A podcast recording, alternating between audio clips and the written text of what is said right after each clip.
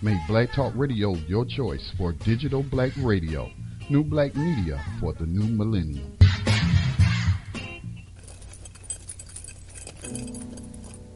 Southern trees.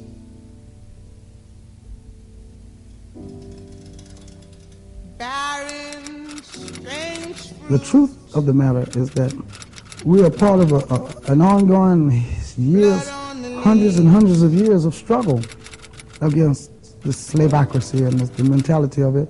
And uh, I see it as us as being this uh, uh, a continu- continuation of this uh, nation of people who were uh, kidnapped, whose ancestors were kidnapped wrongfully, uh, brought to these shores against their will, and uh, that we would have to come together as one. Malcolm, just Are you prepared to go into the United Nations at this point and ask that charges be brought against the United States for its treatment of American Negroes? Oh, yes. Uh, oh, yes, please. Yes, the, as I pointed out when I was in, during my traveling, that nations look, African nations and Asian nations and Latin American nations look very hypocritical when they stand up in the United Nations condemning the racist practices of South Africa and that which is practiced by Portugal and Angola and saying nothing in the UN about the racist practices uh, that are that are uh, manifest every day against Negroes in this society. The consensus is A, we must take back the streets. It doesn't matter whether or not the person that is accosting your son or daughter or my son or daughter, my wife, your husband, my mother, your parents, it doesn't matter whether or not they were deprived as a youth. It doesn't matter or not whether or not they had no background that enabled them to have to uh, become uh, social, uh, become socialized into the fabric of society. It doesn't matter whether or not they're the victims of society. The end result is they're about to knock my mother on the head with a lead pipe, shoot my sister, beat up my wife, take on my sons. So I don't want to ask what made them do this. They must be taken off the street. That's number one. Well, we have to try to get people to recognize and say, hey, listen, that's the show. You know, the real power behind this show the ones who were really manipulating what's going on with this show, this movie that we're watching here called Life, right, is these power interests over here, you see? And so we need to concentrate on how they are manipulating the system. And if we can begin to get people start seeing that, I think it's possible for us to have a Poor Oppressed People's Convention where we began to draw up our own national agenda and the manner upon which we can challenge the system in a coherent way that really, really affects uh, the way people live in this country. I mean, that's why when someone asks me about violence, uh, uh, I just uh, I just find it incredible. It, because it, what it means is that the person who's asking that question has absolutely no idea what black people have gone through, what black people have experienced in this country since the time the first black person was kidnapped from the shores of Africa. What we have in common is a common enemy in a common struggle. The common enemy being the racist, sexist, colonialist, imperialist, capitalist system of the United States of America. A system that promotes and supports police brutality and murder of people of color and other oppressed people. A system that promotes property value over human lives and dignity. A system that promotes the dollar profit over the rights of the people to decent housing, education, and employment a system that utilizes racism as a tool to keep us divided and fighting amongst ourselves, and as a means of justifying the continued inhuman acts propagated, perpetrated against people of African descent in this country. Our common struggle is against the enemy that perpetuates these evils. Our common struggle against, is against the enemy that utilizes a propaganda war to criminalize our struggles, to demonize us, to make the world believe that our struggles are not just struggles, and to capture combatants, the freedom fighters, the captured comrades are not political prisoners, but criminals.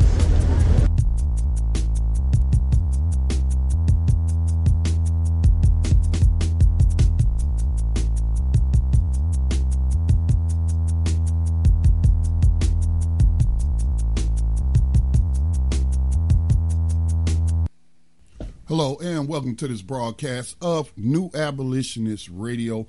My name is Scotty Reed, and my co host on the call tonight is Brother Tag. Tag, if you could unmute yourself, I'm having trouble getting you unmuted. There we, there we have you, Tag. What's going on with you, bro? Another episode, New Abolitionist Radio.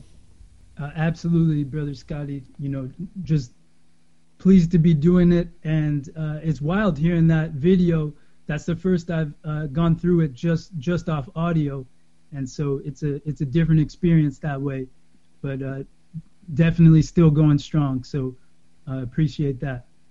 Yeah. Um. So if you would go ahead, tag and introduce what we're going to be talking about tonight and who we're talking to, and we'll allow them to give you know their own introductions once we bring them on. But first, let me let me make a comment about what we just heard. Now, that's a video that was produced. If you could tell us who the producer was.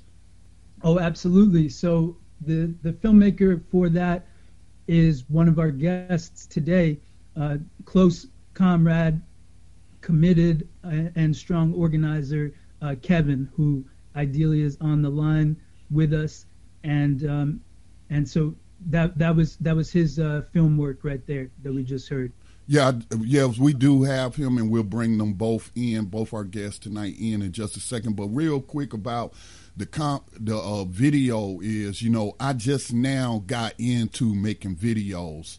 Um, I just produced, um, I guess you would call it a film, or even though you know it's all digital and what have you, but I just made one about the myth of the Willie Lynch letter, and it also featured the commentary from the person who created uh, Willie Lynch. And for so long, you know, so many of us were stating it as fact, but there are lessons to be learned. And so I'm just inspired now. I got a lot more respect for filmmakers because I made a 20, it was only 20 minutes, and it took me, what, eight hours and it took me eight hours to pull everything together. So I got a real, real, real newfound respect for those that's working in the area of film.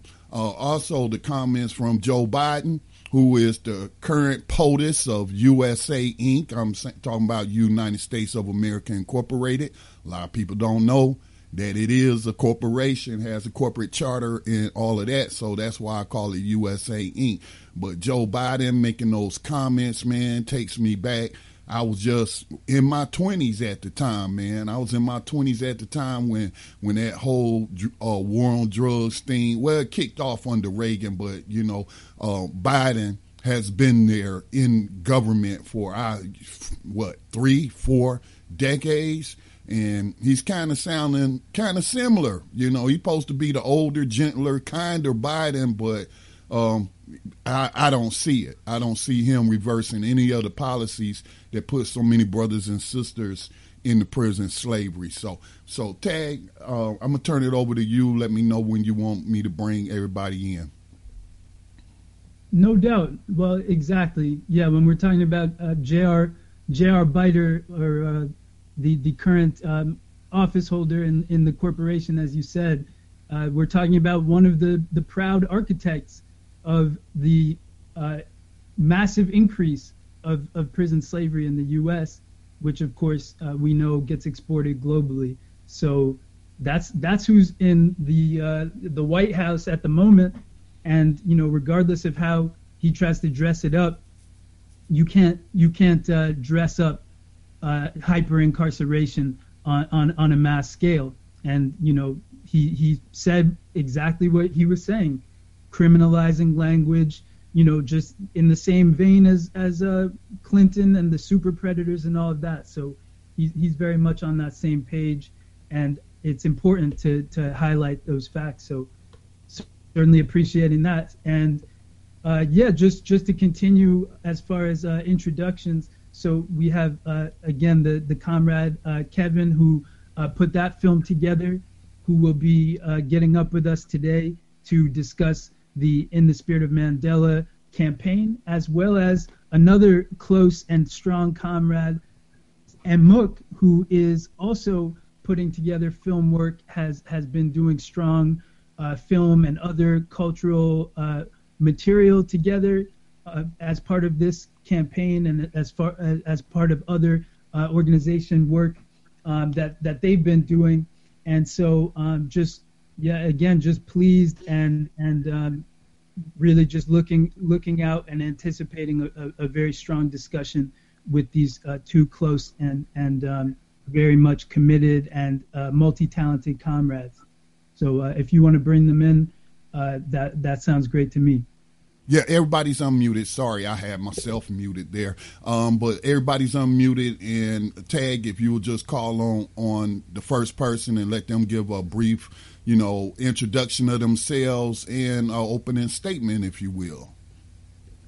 Absolutely, absolutely. So, uh, and look, if you wouldn't mind starting us off, and I know that you you've been uh, holding it down, uh, dealing dealing with some some issues with with your voice and the like. So, just greatly appreciate that that you even got up with us today in spite of that. And uh, if you could just give give a, a, brief intro of who you are, uh, how how you came to this campaign work, and uh, some of the work that you do, that would be greatly appreciated. Yeah, of course. Peace, y'all, and thanks for the opportunity to be here and speak today. My name is Emuk. I'm out here in the West Coast on Nisenan land known as Sacramento. I joined in the Spirit of Mandela and was invited by Jalil Muntakim. And I do some organizing outside outside of the Spirit of Mandela within Masakata Collective, which is on my homeland of Guam, and then also out here with Neighbor Program and looking to join a couple of other programs as well soon. And then I'll pass it to Kevin. Mm-hmm. Okay, um, peace everyone. So obviously, right, my name was said a bunch of times. My name is Kevin. I'm in um, New York. I'm with Root and Branch, formerly known as IWOC, Incarcerated Workers Organizing Committee. I organized as well with In Spirit of Mandela. I was really brought into this because of the film work I've done in the past with the prison, the um, national prison strike in 2018, and then my per, um my personal life, my um passion is film because I believe the media has a narrative that that needs to be changed, and that has to be speaking to us. So I'm going to be the one to do it. And I do um yeah I do, I do a lot of um activism work and organizing in my community. We do a basketball tournament we're doing a basketball tournament Monday through Friday for the youth to keep them out of trouble. Because real, real um, hands-on active work is what really going to change the movement and change the people. Kevin, this uh, yeah, this is. I, I'm sorry. Where you wanted to continue and add something? Go ahead. No, no, no. Go ahead. Yeah, well, again, um, I compliment I compliment you on that film. Like I said, my recent foray into that form of media, uh, man, it's a lot of work that goes into that that I didn't realize. Yeah, that I'm sure a lot of other people don't realize. So much respect to you and your work in, in the media. Um, and uh, also, you know, always the founding uh, statement of Black Talk Media Project actually comes from Malcolm X, and he says media is the most powerful entity on the face of the planet. He controls the minds of the masses. He can make the innocent look guilty, yes, and the guilty look innocent, and that's power. And so, for the past 13 years, I've been trying to harness that po- uh, power along with our media part- partners, and you know, people like Tag, and so eh, that kind of work, hey, it's much needed, man. Um, one of the things I wanted to uh, mention real quick, though, about the media right now, the United States is pulling out of Afghanistan, and you know, I yeah. saw my mother. I saw my mother, and she was like, "Did you see see what was going on in Afghanistan? People trying to escape, hanging on to the plane while the plane trying to take off, and stuff like that." And you know, that's the common sentiment that I'm seeing on social media is how they feel so sorry for the women and the girls and I feel sorry for the women and the girls too. You know, uh, I have a lot of great empathy for them, but you know, in pointing out the atrocities and abuses that go on here in the United States, I also am very concerned about the women and girls here who are kidnapped, um, whether it's by slave catchers or by sex traffickers, uh, all the rapes, all the murders, the domestic violence. So, you know, I, I just, I just kind of think about that whenever I hear some corporate news talking head talking about how bad somebody else got it, but they never really talk about how deep the problems run here in the United States. It, it, uh, Emuk, what do you feel about that?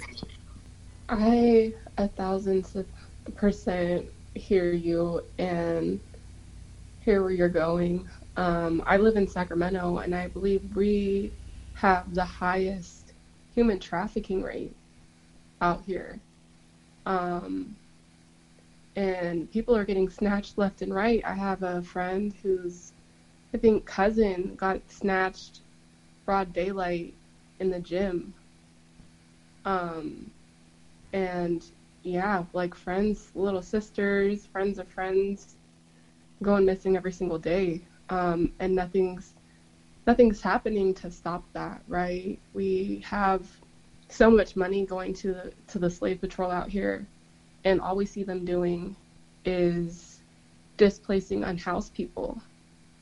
And it's just like, why is your focus on on criminalizing the poor when we have so much trauma and crime happening to the woman out here? So I, I totally hear you and totally agree with what you're saying. It's it's really bad and it's getting worse. So, Tech, if you want to lead us into this discussion about this campaign and webinar coming up. And for those that may be listening on other platforms other than blacktalkradionetwork.com, um, if you come um, to the page for this post, you will see a link to it. It also links to the organizational page and some other information for you to check out on social media. But but tag, I know you've been talking to me what about two weeks ago. You were saying how you know this was coming up and and you know how much interest you have in it and getting the word out so i'm gonna turn it over to you bro and let you lead you know the conversation on this on this campaign because we are talking in the spirit of mandela no doubt. Well absolutely appreciate that. And so just just to continue off of the discussion as we're having we're talking about the us so-called leaving from Afghanistan uh, after being in Afghanistan since 2001 for reasons that are still not made clear to the to the broader public. And we're talking about you know the the fact that now in this so-called leaving it creates all kinds of vacuums and further confusion and destruction etc and so that of course relates as as Emma did uh, precisely to the, the same kind of terroristic activity that goes on here in the U.S. And so when when we're talking about human trafficking that goes on, you know, informally, the formal in, uh, human trafficking that goes on inside of these prison plantations, all of it is of course connected to the, the fact that slavery and genocide is the foundation of these corporate states uh, called the U.S. And so, uh, you know, we know that, for example, heads that are indigenous to this land, uh, particularly uh, women and girls um, who are indigenous to this land, are are are, are being, um, you know, uh, snatched up and disappeared, and um, all, all, kinds of violence being done to them uh, to this day, and and that's been going on again for centuries. So uh, this this speaks to precisely the the focus of In the Spirit of Mandela. Uh, this campaign, which was initiated by uh, Brother Jalil Muntakim, long-standing freedom fighter who uh, was uh, incarcerated at the time, was inside of one of these prison plantations, being punished for doing precisely what he's been doing for decades, which is uh, providing political education, providing community organizing opportunities on the inside, to um, particularly to, to younger individuals who, who, who were being uh, enslaved at, at, at that the facility where he was at that time and was was uh, subjected to further uh, carcerality um, and, and, and shipped to a different facility, um, thrown in the shoe for for uh, providing information because because of course when you have a corporation like this being run by slavers and and, and genocidal maniacs, uh, providing information is is is uh, is seen by them as a criminal act. So so th- this is this is uh, what the what in the spirit of Mandela um, has been focusing on is these human rights violations on the part of the U.S. Focusing on uh, six basic charges, which um, we ideally can go into uh, in some more depth over the course of the discussion. But uh, but so these are these are extremely important um, concerns, of course. And just to give a bit more of the historical context, we're now uh, it's it's been now uh, 70 years, um, 70 years since we charged genocide. The petition was was sent uh, to the UN. Um, you know, f- focus uh, it, that that particular petition was was uh, was um, uh, edited by William Patterson, and of course, you know, um, notably um, head, heads like Paul Robeson were were very um, much uh, a part of that organizing effort. So so this is a long-standing um, set of efforts, and as the the um, elders and the heads that have that have really um, started this this campaign, such as Brother Jalil, have been saying, uh, you know, uh, we we stand uh, on the shoulders of giants, and so um, and so that brings us to the webinar, which which this is the fourth webinar uh, coming up on Wednesday and the focus is on the youth. And so um, each webinar has been thematic. Um, there's there's been a webinar of, on um, spiritual communities. Um, you know, a number of different themes have been have been addressed thus far. And so with this fourth one, the focus is on the youth. And uh, Emma and Kevin have been um, vital to organizing uh, this particular webinar and will be participants in it um, with with Kevin being uh, one of the panelists. There's a strong panel lined up, as well as uh, music and and um, other artistic offerings. And Emuk will will be uh, co-facilitating as well. so um, with with that just with just some of that um, that background, um, Kevin, I'm wondering if you could start us off uh, into a more in-depth discussion about the webinar itself and um, why it is that you feel um, compelled to be one of the panelists, specifically on this question of the youth. You know, the title is Fulfilling Our Mission Youth Against Genocide. So I'm wondering, uh, could you share with us? You, you already alluded to it, some of the organizing work that you do, and I know you do a lot of work with the youth and um, teaching and uh, community uh, work you know it, that that's very youth oriented. So uh, could you could you maybe elaborate on that and, and just situate yourself uh, within that panel and and um, why you feel so compelled to to do youth uh, focused or organizing of this type? Yeah, um, yeah, definitely. So, so is the youth is the future, right? And we don't heard this throughout music. We don't heard this from our elders, Brother Malcolm, Brother Jalil. We've heard this thousands of times, and, and through history, it, it always shows this, right? The Panthers with Huey and Bobby Seaman, those was college students. SNCC was a bunch of college students. Every most of the civil rights leaders was college students. Martin Luther King, he was a little older. I mean, he was young as well. He was in his twenties as well. And the, uh, the youth has a spirit, the fighting spirit that's going to get the job done. This is how I always looked at the situation. And now that I've been I've been like surrounded myself with a bunch of elders that taught me different ways to go about situations, no longer use my anger and things of that nature to get um get betterment for people, oppressed people throughout the nation and throughout the um, world. I was incarcerated from 2010 to 2018. I was sentenced at 17 years old to 10 years for a fight that was my first time ever being um, being arrested and sent to prison. And the judge, and this is why it's important for the youth to like have knowledge and the youth to lead because the youth is the ones that had that fighting spirit. The judge told my family that I thought I was slick and thought I could live in both worlds because I played basketball and because I caught the case.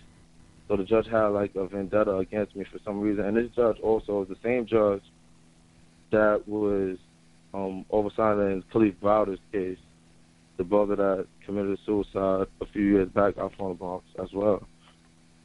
So she, so this system is like really attacking the youth in a way where it's going unnoticed and going unseen. And I feel it's it's our job, the youth, the ones that have a little bit of knowledge or that have some type of guidance. It's our job to help and steer them in the right way and give them give them game basically, right? I, I speak for the youth, right, and I speak to the youth, so I don't I don't really try to change my vernacular or anything. So I want them to hear me. I want them to understand that that there's a bigger mission and there's a there's a, a big um, opponent out there, and in my opinion, right, and which is through history it shows is capitalism, right? Capitalism is I might be going I might be going a little around, but I'm gonna get to the to the um, panel in a little bit. But capitalism is what is what's driving this country and what's driving this country insane as well, right? It was it's the reason and and the um slave controllers are just a tool for capitalism, basically. And they're not knowing what they're doing, so they continue to perpetuate this capitalist system, and which keeps us in this mindset of that we want more because we're poor, and we have to somehow figure out how to raise, right? And then the um powers to be, right? The, um, the ones that's leading at the capitalist system, they set this system up where they're forcing like Redline and all these other um institutions that they implemented, right? Where they set us up where our school systems is, is, is messed up, our neighborhoods is messed up, the elevators is broke, it's piss in the hallways, the grass ain't cut, you get low paying um low paying jobs, which leads to all this, right? In this continuing cycle, because you no longer you can you can't it's a certain amount of money you can you can make coming from like the inner city, and knowing that it leaves you as a youth, right? You see your parents struggle, you see your mother working two jobs, your father's incarcerated due to Clinton and Biden laws and uh, and um the war on drugs, right? So your father's no longer in the picture, so your mother's working all these jobs, and the system forces you to try to find ways to help, right? It, it finds you, it, it forces you to try to find other ways to provide for your family, and then we get caught up in street things and other things that leads us to rebellion. But that rebellion spirit is what is what helps us in this fight. So it just takes the youth, because I feel like the youth is going to listen to the youth, and those that had that came before us that was leading the movement as well. So on Wednesday, I'm going to speak to the youth and try to give as much knowledge and game in ways that, in a strategic way and a little strategy in the ways that we could come about and come together to, to make a change to really get up, up under this oppression that we've been under for over 400 years. No doubt. I don't know if that answered your question or not. You you you put a lot on the table there, and, and I'm wondering, uh, Emuk, as perhaps if I'm not mistaken, um, the the the most uh, youthful one of us uh, on this broadcast uh, presently.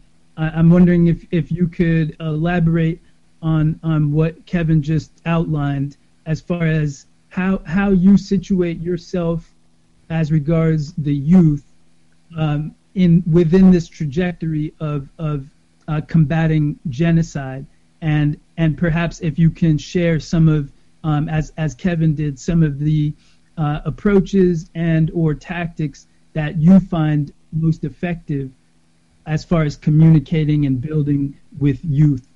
Yeah, for sure. When I like throughout this so far, just hearing y'all continue to say youth and youth fighting genocide, of course, you know, I think of the Black Panther Party and think about how young the revolutionaries were, right?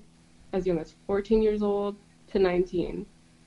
Um, and then your question of like connecting with the youth and, you know, getting them to join the fight and becoming freedom fighters.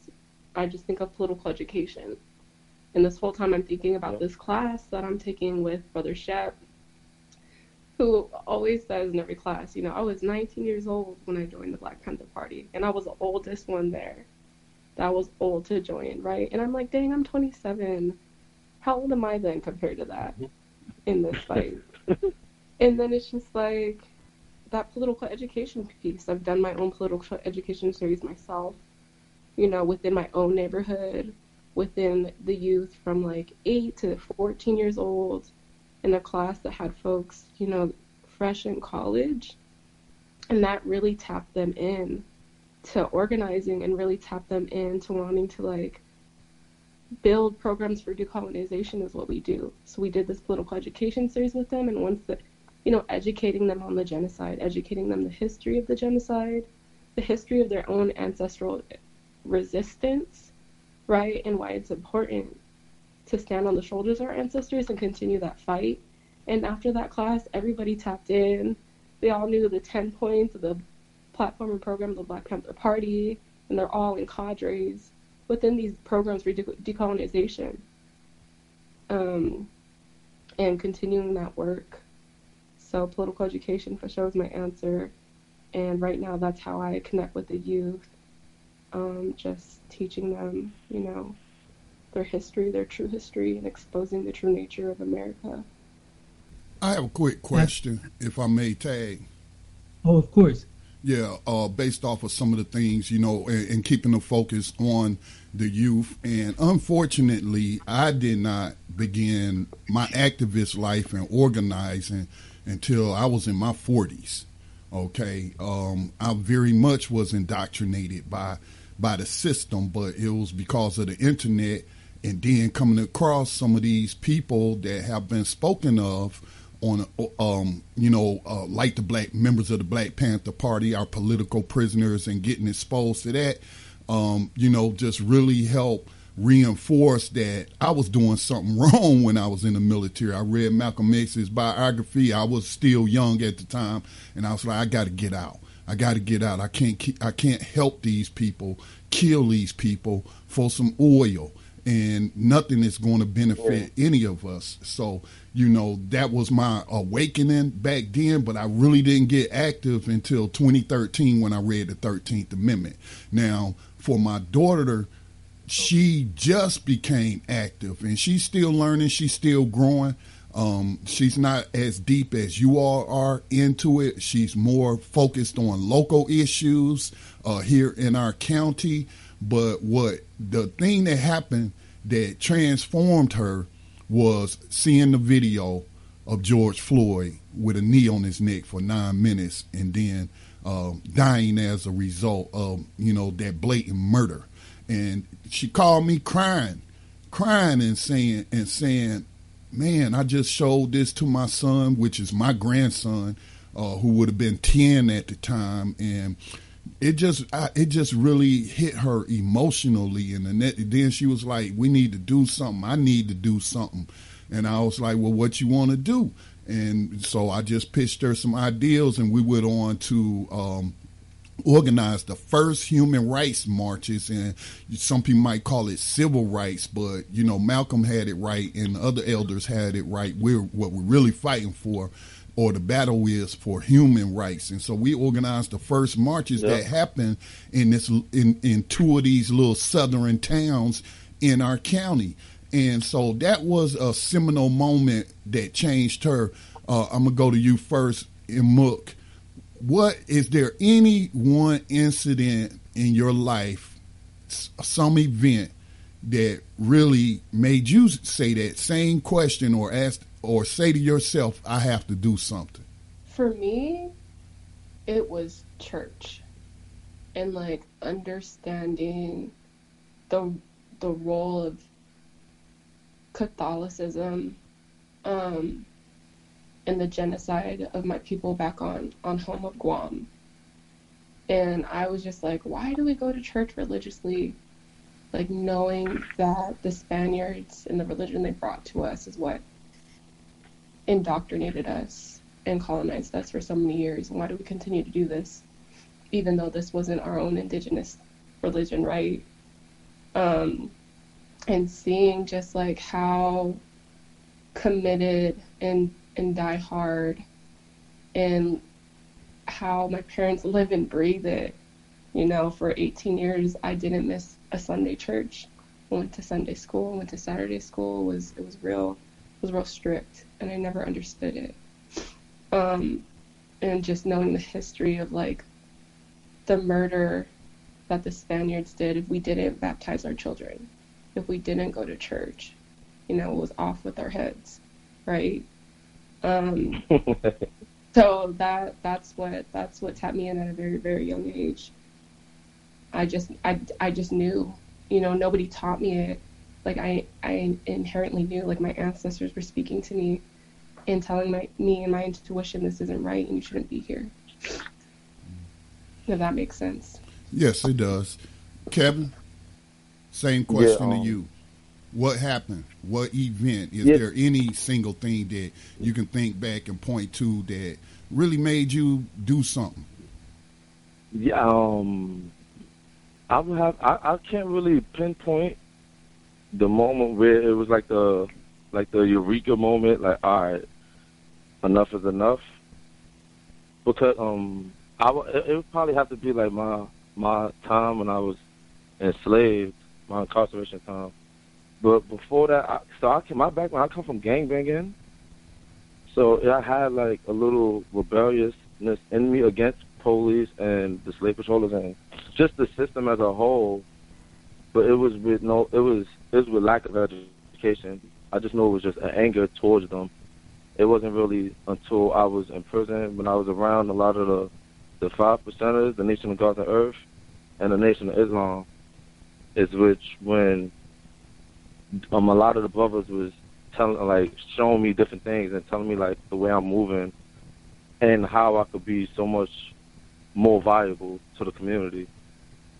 And that's probably the moment where I'm like, okay, let me listen because they they talk a good game. I always love the way the Nation of Gods of Earth talk, like Nas and Rakim and them guys. I love the way they speak. So it like it was attractive to me and I started reading. I probably read the Malcolm X autobiography, and then I read Blood in My Eye by George Jackson and a whole bunch of other Black Panther members, um, Fred Hampton, Stokely Carmichael, which I'm um, Kwame Ture. And that was probably the moment when I'm like, okay, there's a whole lot more going on than gangbanging for sure, but there's just way more going on than me just being poor, right? It's, it's it's way more than every one of my community is poor and we all black. That that that never it never sat right with me, but I just thought it was normal because every community I went to was poor in the Bronx. So, but now I know why, and I know it's capitalism due to capitalism, and thankful for the brothers that I've run into, like gave me that type of information, and now I use it to better myself. I would probably say like my time in prison is when I realized there's something else going on that I need to be a part of. Yeah, that's a trip. That's a trip. You were in prison. I was in the military in the middle of a freaking war zone and, you know, reading Malcolm X. And I was like, this ain't right. So, tag. Yeah, exactly. Yeah, I, I was looking to build off of what you just said there, Kevin, because it connects so thoroughly.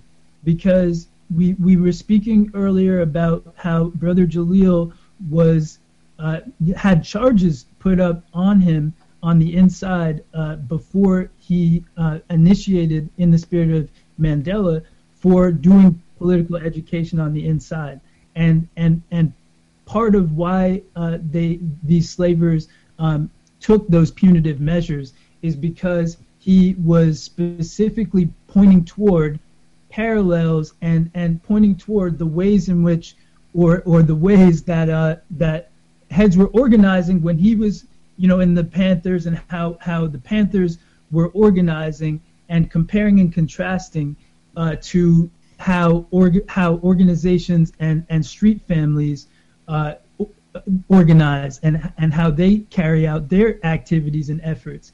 And so, uh, as we know, street families are are certainly uh, targeted specifically, uh, you know, for for enslavement, etc. But we also know that the slave patrollers and these overseers, they all not only just operate in gang-like structures, but but have explicit uh, gangs themselves with names and, and you know jackets and, and all of this.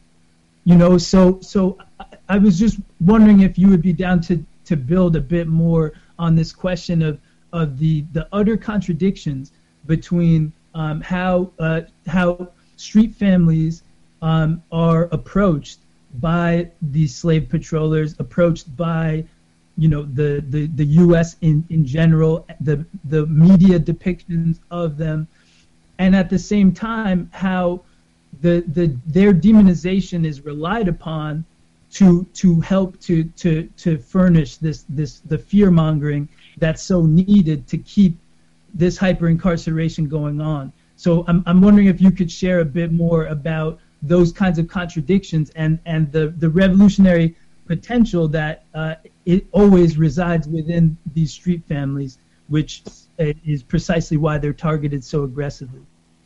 Yeah, definitely right. So, in 1968, 1969, in Chicago with um, Chairman Fred, he understood that power as well, and the pigs out there, right?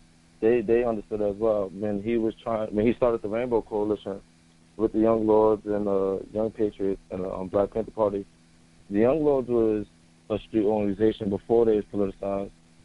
And but these brothers, these brothers and sisters that's on the corner or that or wherever they at throughout the nation, they're not they're not out there willingly to cause to cause destruction. They're out there to fend for themselves and, and to to make a living. And these are the, the means that was provided for them by the government. Right? Because we don't have we didn't we didn't from like historical point and and just facts, right? We didn't come off the slave boat. We didn't we didn't come into this country with passports or airports or anything of that nature where we can be able to bring in drugs and bring in guns, right? This is obviously through the um, government and they they drop into our neighborhood so we can cause destruction, which we don't know. We don't we don't have the knowledge of that at the time, but we know the um the money is what's going to get us by any means. But the same thing is what's going on inside these street organizations is the same thing that's going on with the NYPD, with the LAPD, and with all the um rest of the the slave patrols throughout the nation. They have they they have their set of code and conduct that they abide by. They have this no snitching rule. The same way these brothers and sisters look out for each other as well. It's just that it's just that they're poor and black and brown most likely nine times out of ten, and that bothers the and that bothers the slave patrollers that these black and brown brothers and sisters out here taking care of this, they're taking care of each other, and not only taking care of each other, and they take care of the community as well. Throughout all street organizations, there was always a group that took care of the community, just and that that's like been proven proven throughout time, giving back, and not through charity, right? It, not really through charity like a PAL. Not that this is this is money that's coming out of the brothers and sisters' pockets. This is time coming out of our pockets and it's just a contradiction that we just they they um the street organizations sell drugs and just cause havoc, and that's not true. So yeah, I'm definitely it's definitely so many um contradictions amongst both of those. I'm looking for I'm reading this book right now. I'm looking for this these facts. It's called The End of Policing. But I can't really find the page right now. Oh, the the, the Alex Vitale. Well, I, I, I, greatly appreciate that response, and um, and if you if you find the, the passage that you're looking for, uh, please share it with us. And um, and look, uh, building further and and continuing the discussion around in the spirit of Mandela and and why it is that this webinar is going on. I was wondering if you would be down to to speak to the the broader and and longer term aims of this campaign. Uh, because, of course, this is the fourth webinar. There are slated to be uh, additional webinars moving forward, going into uh, October 22nd, uh, which will begin the tribunal, the, the Human Rights Tribunal, right? But we also know that that is that is uh, an initial uh, that's an initial element of this particular campaign, and and it's really only the beginning in many ways. So I'm wondering if, you would be down to speak to the the, the longer trajectory and and from your view, uh, what in the spirit of Mandela uh, could mean for organizing uh, here in the U.S., but also intercommunally across the globe. You you spoke to your your your background and family in Guam, uh, so I, am wondering if you could uh, lay some of that out for us as far as as far as the the longer term uh, aims and objectives of this campaign and what it could mean for for that kind of organizing work. Yeah, most definitely. So just starting from the jump, you know, we have our fourth webinar this Wednesday at 5 p.m. Pacific Standard Time, 6, 8 p.m. Eastern Standard Time about youth, right? Um, youth against genocide. And then we'll have two more webinars that will talk about the six charges, talk about building a people senate, which is one of the overall outcomes we're hoping we're hoping to have after this tribunal.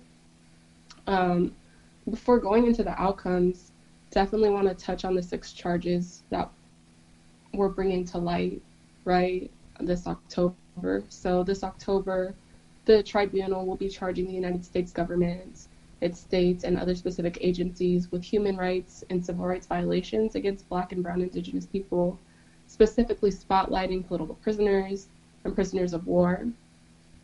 The six charges include one, the racist police killings of black and brown indigenous people, two, hyperincarceration of black and brown indigenous people, three, the political incarceration of civil rights and national liberation era revolutionary and activists, as well as present day activists, four, environmental racism and its impact on black and brown indigenous people, six, public health racism and disparities and its impact on black and brown indigenous people.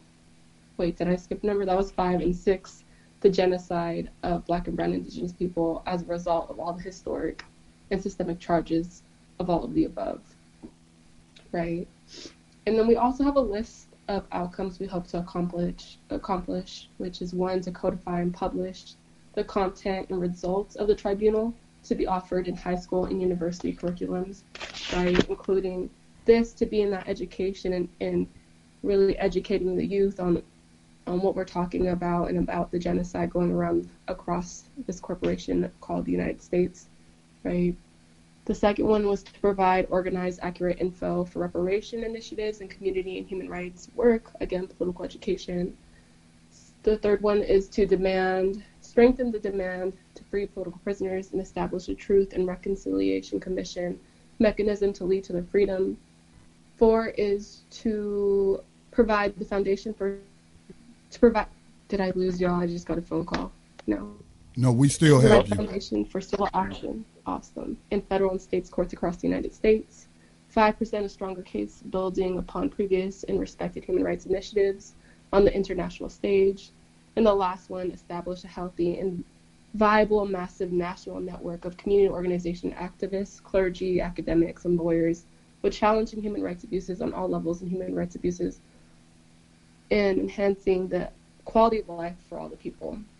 And I think your last question tag was like the overall outcome, and then you know talking about my land back on Guam and why this is an international fight, right? I thought immediately of Jalil Muntaqim in in his class and in his webinars and lectures. He always says, you know, the organizers here on Turtle Island are the vanguard party, right? We're in the vanguard party because yeah. we're in the valley of the beast. We we are in the center of it all. The government responsible for imperialism, the government responsible. It, you know, I think of this quote from Huey. I wish I knew it on the top of my head. I was gonna look it up, but it was just like, once the United States is over, any other country, you know, that lives and thrives off of the exploitation of its people um, through capitalism and through imperialism can't exist without the support of the United States, And that really hit me because, you know, back home on Guam, the U.S. is damaging us so much with its military expansion. They're expanding it. They already have one third of our island. They're expanding its military base to have some more. And with it, that expansion, they'll be polluting our drinking water, which is 80% of the island's water, right? How are we going to live if we don't have water? That that's just genocide right there, right? And folks on the island are really organizing for nationhood, organizing to emancipate ourselves from the United States. But I always like to bring to the collective, like, we can't just remove ourselves. We got to help support the fight, this international fight to smash this enemy. Because not only should we not have to deal with this, no one across the globe should have to deal with this genocide, right? So just like Jalil says, we are the belly of the beast, and it's up to us, right, to to abolish this, to stop this. Um, Yep. my answers. Oh, Tag, before we close out, let me, for those people who may not be on the platform, give out that registration link because it's pretty easy. And that is, if you want to sign up for, register for this webinar, you can go to tiny, T I N Y U R L dot com. That's tiny, U R L dot com slash, and that's for forward slash I S M webinar and the number four. So that's I S M webinar and the number four. So real quick, tinyurl.com forward slash ISM webinar four. Tag, uh, we're coming uh, close to the conclusion. If you want to lead us into wrapping it up, get any final comments from our, our wonderful participants on this call. Without a doubt. So just greatly appreciate again that y'all were able to get up with us here on New Abolitionist Radio. Uh, definitely want to remind heads to do everything that they can to contribute to the Black Talk Radio Network and to the Black Talk Media Project, uh, which hosts uh, this broadcast and, and many others, as uh, as as many of y'all are, are prob- probably already aware. Um, so of course it is Black August, and uh, uh, what you were speaking to reminded me of this uh, George Jackson quote that I would like to share uh, very quickly, and um, and then I, I, would love to hear uh, any um, final thoughts that that y'all have. But um, along the lines of what you were speaking to, uh, George Jackson writes in in Blood in My Eye. The U.S. has established itself as the mortal enemy of all people's government all scientific socialist mobilization of consciousness everywhere on the globe, all anti-imperialist activity on Earth. And it goes on. Um, it's a full paragraph, but uh, so uh, precisely as as you were saying, and as as uh, you were pointing toward uh, Huey P. Newton as saying, you know, being in the in the belly of the beast here, the the, the critical importance of that, and and recognizing the stakes of that. Um, also, just want to again, um, continue to shout out uh, Russell Maroon Shoatz, who is facing um, further severe repression uh, right now. Um, there's a rally for him in, in Philly uh, right now, as well as um, to, to shout out on Friday. Um, if you're in the New York area, there will be a press conference um, against the, the youth detention that they're doing out there, uh, a group called Eyes on Eyes on You uh, is putting that together, and uh, that's that's that's it for now from me. Uh, would be great to hear uh, y'all y'all uh, y'all's final thoughts on um, any of any of this or what we can look forward to uh, as regards the webinar that's coming up on Wednesday, 8 p.m. Eastern. Perhaps. yeah, um, no doubt. I'll start.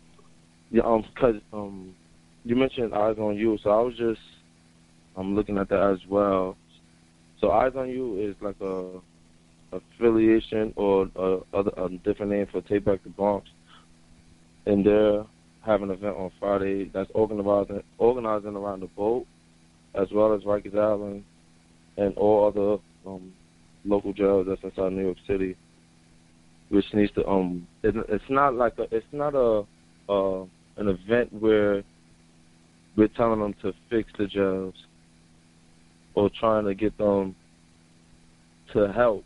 It's it's it's about abolishment, and that's what this whole thing is about. It's really about abolishment, and that is the only thing. Mumia Abu Jamal once said that the only the only way to um help is freedom.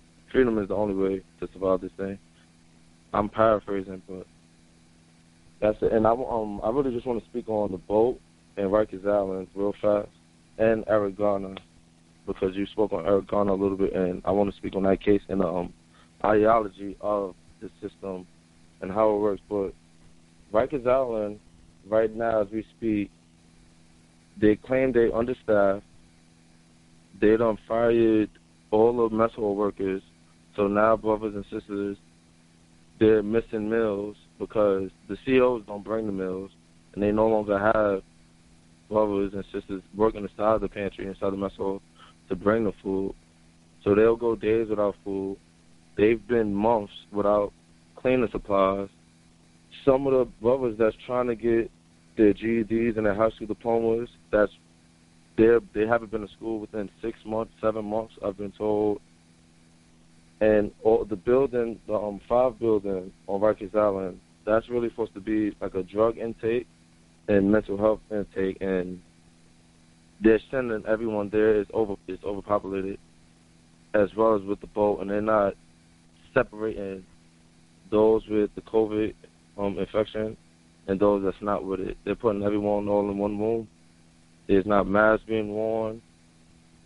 This is genocide that's happening right here, not in Afghanistan or not in, not in another country. This is happening right here in New York City where genocide is happening. This is happening to the youth as well as the elders, and that's um, something that that needs to be changed and something that has to be more highlighted.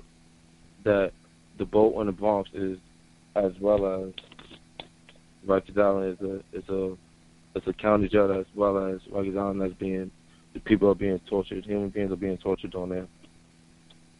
But um, I did want to speak on the Garner and the ideas of because I found the little passage inside the um, the ending of policing. And basically, I'll, I'll sum it up real fast. Basically, it's saying that Eric Garner was arrested multiple times on this um, selling loose cigarettes, basically, right? He's been arrested multiple times on these different type of incidents. He's been to jail for these different type of incidents incidents, been released, came went back and forth, and he's constantly been going through this. And they sent in the day of his um murder, they sent in two plain officers, a sergeant, backup, and a whole nine for somebody that's selling cigarettes. There was black officers, white, Hispanic. It, it, the the precinct is is um but um mixed. It's not the mindset that Eric Garner is committing a crime, because even that right? Um, what, why is that a crime, right? The crime is the crime is poverty. The crime is the crime is oppression. The crime is isn't him selling little cigarettes because why is it that he he's went to jail for this multiple times and he still has to come home and continue to do this? That's the problem. And for some reason, this nation continues to look past that past that problem, and we go straight to the agitated right and Joe Biden inside the Warner Shots video that we put together. The reason why that part is in there, and I probably use that part for a lot of videos I I use because I want to continue to remind the people that this man's a snake, and he he, he didn't change, and I don't I don't think there's room for him to change. So, and I want to constantly remind people that the things that he said, that he didn't care if they did it or not. Right. So that's the mindset that this nation has. It's not about what is crime or what is not. It's it's just about the oppression and the genocide of a, a specific race, and that shit. Um, pardon me, but and but that that is really what's the problem, is what we consider crimes, and why, and why are we targeted in certain specific neighborhoods, and that's really um, about it. I appreciate um, y'all for letting me get on this platform though, and share my piece absolutely appreciate you. Uh, e- excellent context to, to add to all of that. And I'll just uh, give out the email address for those that want to get involved as far as this effort. Uh, that's going on on Friday, the press conference that uh, was just spoken to, they can be reached at free the prisoners 2021 at gmail.com. Free the prisoners 2021 at gmail.com. And so uh, much, much appreciated. Uh, huge shouts to you, Emuk, for, for uh, fighting through uh, despite the, the, you know, being under the weather um, and, and, and the issues uh, that you were having with your voice. Uh, any closing out thoughts that you would like to share with us and the listeners of New Abolitionist Radio? Yeah, just come to the webinar this Wednesday. It's 5 p.m. Pacific Standard Time, 8 p.m. Eastern Standard Time. We have a solid panel. Kevin's on there. We have folks from People's Program, Hood Communists, Agape Movement, Free Them All New Jersey. And if you're interested in learning more about In the Spirit of Mandela, you could go to our website, which is spiritofmandela.org. Follow us on Instagram at Spirit of Mandela. Our Facebook's In the Spirit of Mandela, and our Twitter is at In the Spirit with two T's at the end. And yeah, I appreciate y'all for your time. I really enjoyed this, so thank you. Absolutely, thank you, uh, brother Scotty. Did did you want to close this out with any final thoughts? Um, no, except to thank our two guests um, for tonight on New Abolitionist Radio. Very inspired by the next generation that's coming up uh, behind mine. I kind of feel like my generation as a whole dropped the ball.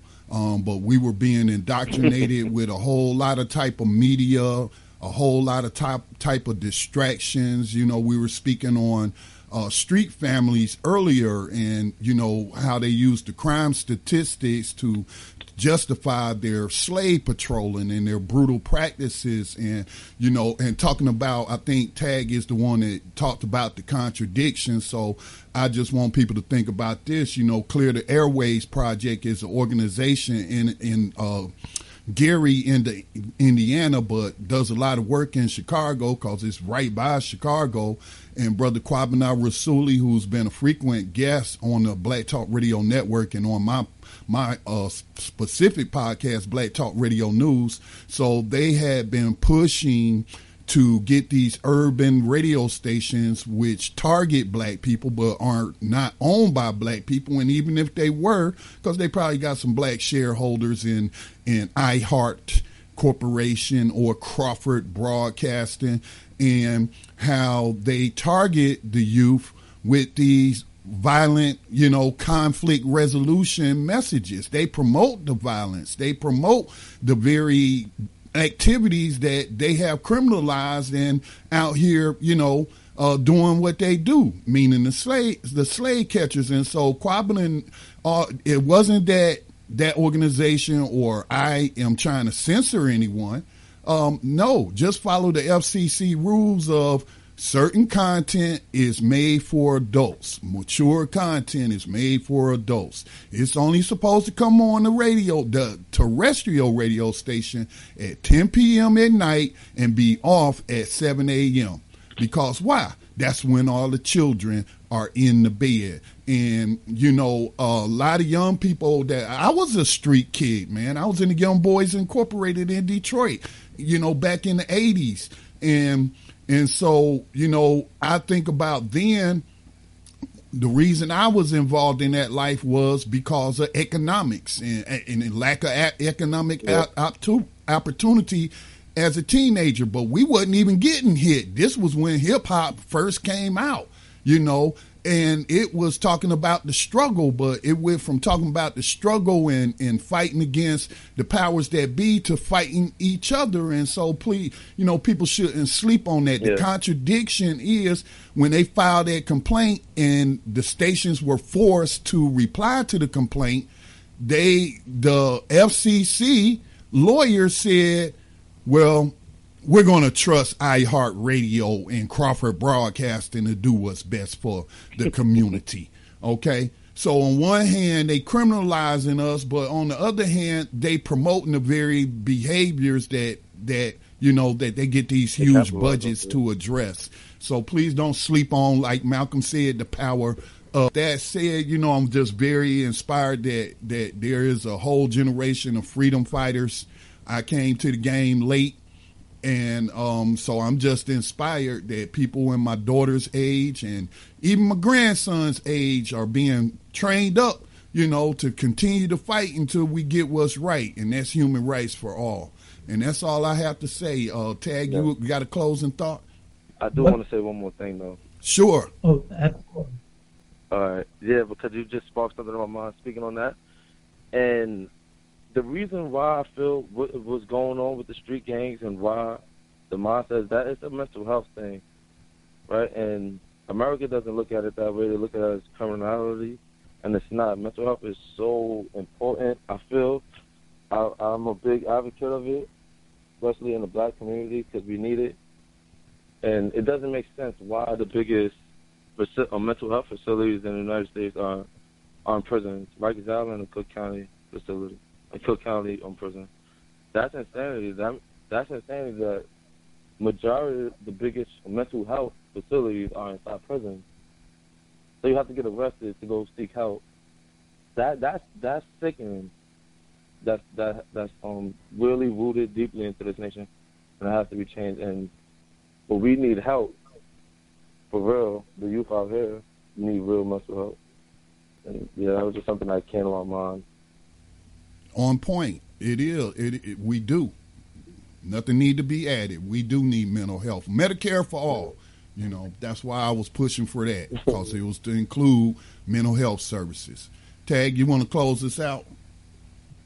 Well, just likewise, in, inspired by the dialogue, continue to be inspired by all of the work that heads are putting in uh, fighting against these injustices and these human rights violations and, and fighting for ourselves. Uh, as Brother Jalil Muntaqim says and, and has written the book, we are our own liberators. And, you know, they, they continue to try and criminalize us, but what what could be a worse crime than slavery? You know, I mean, they're they're practicing slavery and genocide. These are these are the utmost crimes. So uh, it's outrageous for them to be demonizing heads who have mental health uh, issues, as was just mentioned, etc., um, who are facing uh, severe oppression when they're out here literally profiting off of genocide and slavery. As, as is said in the initial petition, uh, genocide for profit. That's in the opening statements of the We Charge Genocide petition uh, 70 years back, and they're still at it. Um, they've only uh, they've only gotten more exploitative with it. So uh, that's that's that's the utmost contradiction right there. But I, I, I greatly appreciate uh, being able to get up with y'all um, as ever. And uh, Wednesday, we'll, we'll, we'll be keeping out the, the webinar, and ideally, as many of y'all as possible can participate. Thanks for listening to New Abolitionist Radio. Make sure that uh, you subscribe to blacktalkradionetwork.com. Um, you can subscribe to the Facebook page, New Abolitionist Radio, so you'll know when we have upcoming broadcasts or have published podcasts. Peace and blessings to all. Stay safe out there.